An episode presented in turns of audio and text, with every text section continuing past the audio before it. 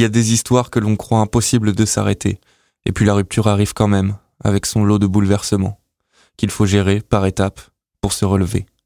Camille, épisode 7. Bonne écoute. Alors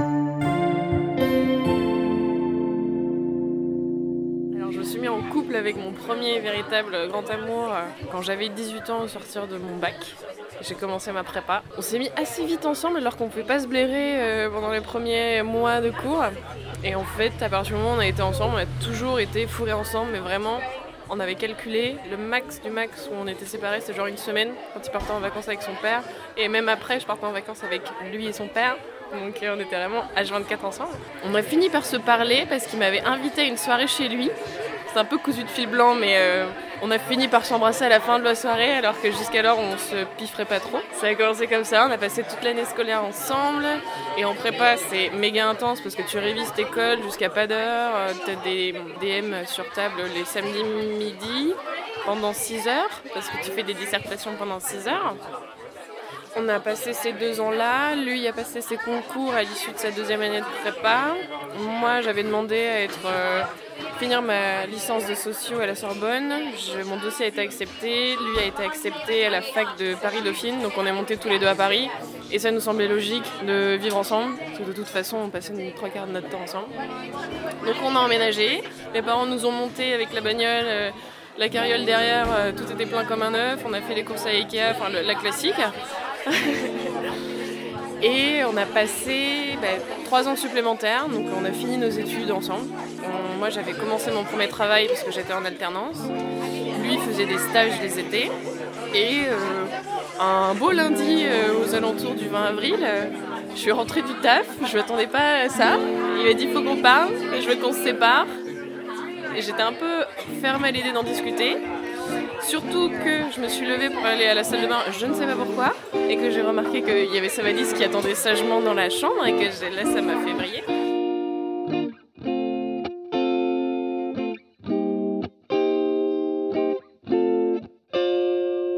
Après, il y avait, je pense, des signes précurseurs du style il sortait plus avec ses amis, j'étais moins conviée à, à ses soirées entre potes, euh, on pouvait se prendre la tête, mais euh, rien de. On s'était pas vraiment frité à pas se parler pendant des jours, jamais.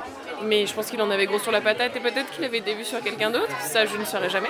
Je sais qu'il y avait des hauts et des bas, mais je me voyais pas le quitter parce que déjà l'idée d'être seule me terrifiait, hein, faut le dire. Et euh, ça faisait tellement longtemps que ça a coulé de source qu'on allait rester un certain temps ensemble. Après, je disais pas à qui voulait l'entendre que c'était l'homme de ma vie, qu'on aurait des enfants et qu'on allait se marier. Mais on était ensemble et c'était euh, normal de rester. Et à partir du moment où j'ai vu qu'il y avait cette putain de valise qui était prête, je me suis enfermée dans la salle de bain et je lui ai dit je veux plus te voir, dégage. Et lui il tambourinait genre mais faut qu'on parle, là, là. J'ai fini par me boucher les oreilles telle une gamine en mode là là là là là. Je l'ai entendu pleurer et ensuite j'ai entendu la porte se fermer. À ce moment-là je suis ressortie et euh, j'ai pas réussi à pleurer tout de suite parce que j'étais en colère. J'étais en colère de ne pas comprendre ce qui m'était arrivé, de pourquoi il avait pris, euh, il avait pas pris la peine de ne pas faire sa valise par exemple. Et je me suis lancée dans une espèce de ménage, triage où j'ai euh, viré ses affaires, commencé à tout mettre dans un coin ce qui est resté. J'ai tout sorti de l'armoire parce qu'on partageait la même armoire. Parce que j'avais besoin de faire un truc où je me sentais utile dans un peu active dans la rupture, je sais pas pourquoi. Bon, faut dire qu'on vivait sous le même toit et lui il était parti euh, chez un ami et moi euh, bah, je restais euh, sur le lieu du crime. ah oui, c'était abrupt. Mais en même temps, euh, il aurait pas fallu que ce soit au compte-goutte parce que je pense que j'aurais été encore plus peinée parce que j'aurais cherché à, le faire changer d'avis, à le garder, ça aurait traîné. En fait, ça aurait été d'autant plus douloureux, je pense. Mais Je l'ai, je têche de ma life. On s'est un peu parlé par message parce que j'ai essayé de le récupérer, de le raisonner, mais lui n'avait absolument pas envie de revenir. Donc, j'ai fini par le bloquer de partout. Il ne m'envoyait que des mails pour des raisons logistiques, euh, pour m'annoncer que tel week-end, parce que j'allais descendre chez mes parents pour mon anniversaire, euh, il allait venir récupérer ses affaires manquantes. Il y avait des meubles qui étaient à lui, euh, des, des CD, des trucs à la con. Donc il avait prévu avec une société de déménagement de faire ça en un week-end pour euh, que du coup, euh, en mon absence, il clean tout, sachant que j'avais déjà cleané euh, l'ensemble de ses affaires et détruit l'ensemble de nos souvenirs. C'est un peu radical, mais bon, je me voyais pas faire autrement. Et malheureusement, après ce week-end, je suis remontée et il y avait un souci avec les transporteurs, c'est bien que tous les cartons étaient encore là, mais lui n'était toujours pas là.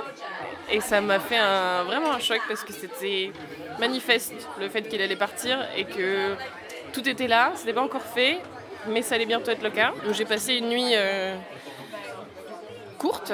Il faut dire que quand tu pleures euh, tout ton sous, euh, tu dors très bien après, ça c'est l'avantage.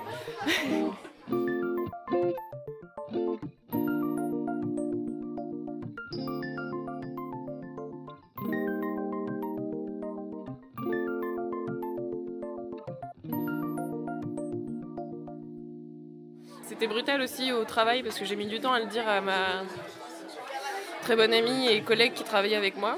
Surtout que me l'entendre dire à l'oral à certaines personnes, ça me déclenchait automatiquement des sanglots dans la voix et euh, j'ai étranglé dans ma gorge. Sachant qu'à mes parents, je leur avais annoncé la nouvelle en me disant juste par texto, mais j'ai pas envie d'en parler. Ma mère, me connaissant, savait qu'il fallait pas me brusquer, donc elle a respecté mon choix, on en a parlé plus tard. Mais oui, chose très étrange, j'ai eu besoin d'en parler à mon frère, sachant que on a 9 ans d'écart, il est toujours à Toulon et on n'a pas énormément de liens. On n'est enfin, pas euh, comme chien et chat ni rien, mais euh, on a une relation d'adulte à adulte. Il me raconte ce qu'il a à me raconter. S'il répond pas à mes messages, je m'offusque pas et inversement. Mais là, j'ai eu besoin de l'appeler et j'ai sangloté au téléphone avec lui. Et il était un peu démuni parce que je pense que c'est la première fois qu'il me voyait pleurer et être triste. Il savait pas trop quoi dire, mais il, enfin, il a usé d'humour pour dédramatiser la situation. Et ça m'a fait du bien. Et euh, jamais j'aurais pensé que j'aurais eu besoin de mon frère pour une rupture amoureuse. Parce que. Euh, je sais pas. Ça me semblait naturel et ça m'a fait du bien. Et ensuite, j'en ai parlé à ma collègue. Et ensuite, c'est devenu officiel.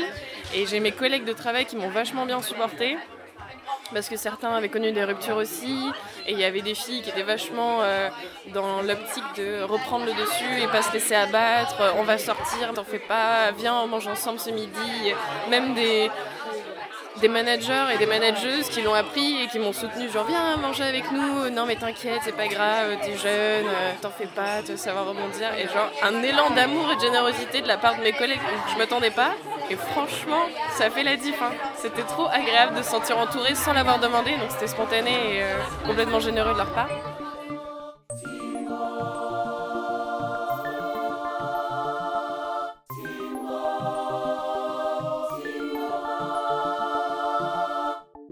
de travail, il est passé en fin d'après-midi euh, récupéré avec son camion de location. Là. Quand je suis rentrée, c'était effectivement vide. Et une des remarques que je me suis faite après son départ, c'est que je faisais des machines de linge qui avant étaient pleines, et là elles étaient à demi-pleines. Il y avait des petits détails comme ça ultra pratico-pratiques qui m'ont marqué.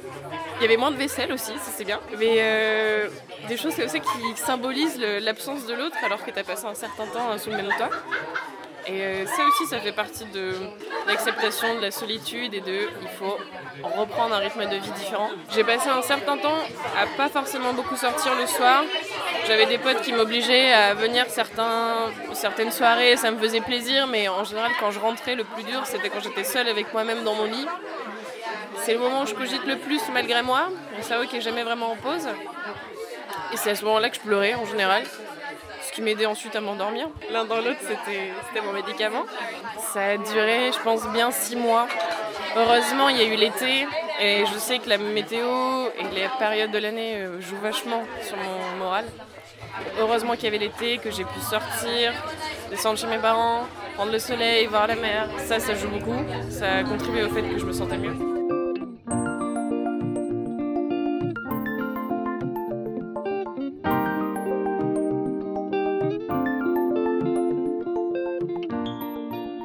un trait sur lui, donc euh, c'est comme si j'avais supprimé quelqu'un de ma life, sauf qu'il n'est pas mort. Et qu'est-ce qui s'est passé euh, J'ai renoué avec une amie qui s'appelle Marie, qui a un peu subi le même sort avec son copain, pareil, rencontré dans les mêmes circonstances en, prépa, donc à l'issue du bac qui elle avait pas envie de se laisser abattre et euh, l'une et l'autre on a commencé à sortir plus, à se préparer des petits week-ends en Europe. On a fait un week-end à Amsterdam on a beaucoup ri, on est sorti, j'ai rencontré ses amis.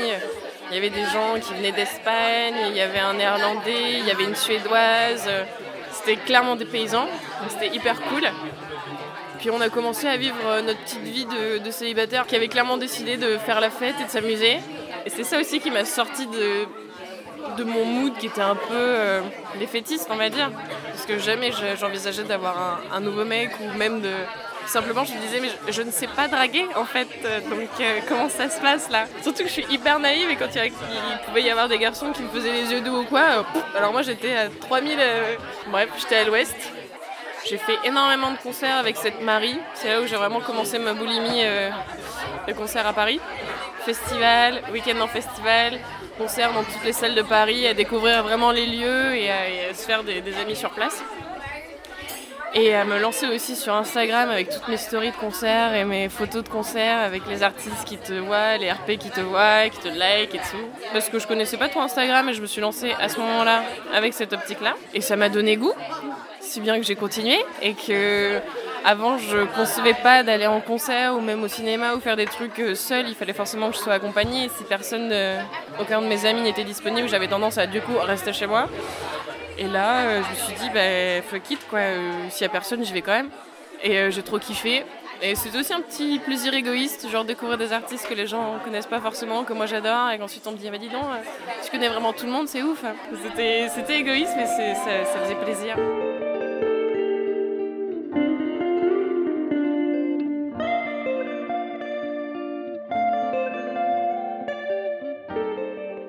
Pas tout de suite travaillé dans le milieu de la musique. Le hasard du calendrier a fait que quand euh, j'ai terminé mon alternance et mon travail dans l'agence de com où j'étais, je suis partie vraiment comme ça. Donc je me suis dit YOLO, on va faire du chômage alors que je suis du genre à tout prévoir. Donc c'est un peu le, saut dans l'inconnu. Et euh, j'ai trouvé en un mois une annonce, euh, un collègue qui m'avait transféré une annonce pour travailler well.fr. Donc j'ai très vite enchaîné. C'est pas une expérience professionnelle qui m'a hyper plu, mais j'ai quand même été amenée à voir un peu le milieu de la musique parce qu'au sein de la rédaction, il y avait des concerts qui étaient organisés par la rédactrice euh, culture. J'ai croisé les RP, j'ai commencé à voir les noms, j'ai commencé à être dans des listes euh, de mails. Et quand j'ai terminé mon expérience au L.fr, parce que je souhaitais pas continuer après, parce que c'était pas euh, mon univers de prédilection, le hasard a fait à nouveau que la nouvelle directrice du Bataclan recherchait sa chargée de communication. Et que à nouveau j'ai postulé, j'ai des prises en entretien et prise tout court. Donc euh, l'un dans l'autre, je me suis retrouvée à faire euh, vraiment la musique mon métier.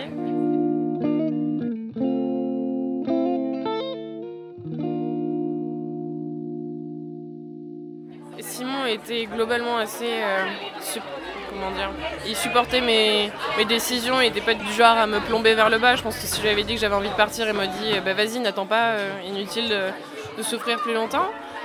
Donc je pense que j'aurais peut-être fait ça, mais c'est clair que ma boulimie des concerts avec ma copine célibataire et moi aussi, ça a mis un gros coup de boost à l'idée. C'est pas une nouvelle passion parce que j'ai toujours kiffé la musique, même si je suis pas musicienne. Mais en gros, je me suis dit, toi qui ne sais pas quoi faire de ta vie, là tu tiens un truc. Même dans les moments les plus durs, sans avoir demandé, tu as des gens qui spontanément viennent à ton aide et à ton écoute. Et euh, je pense que c'est ça que je retiens surtout. Que même s'il m'a largué et que j'ai souffert, il y avait des gens qui étaient là pour moi.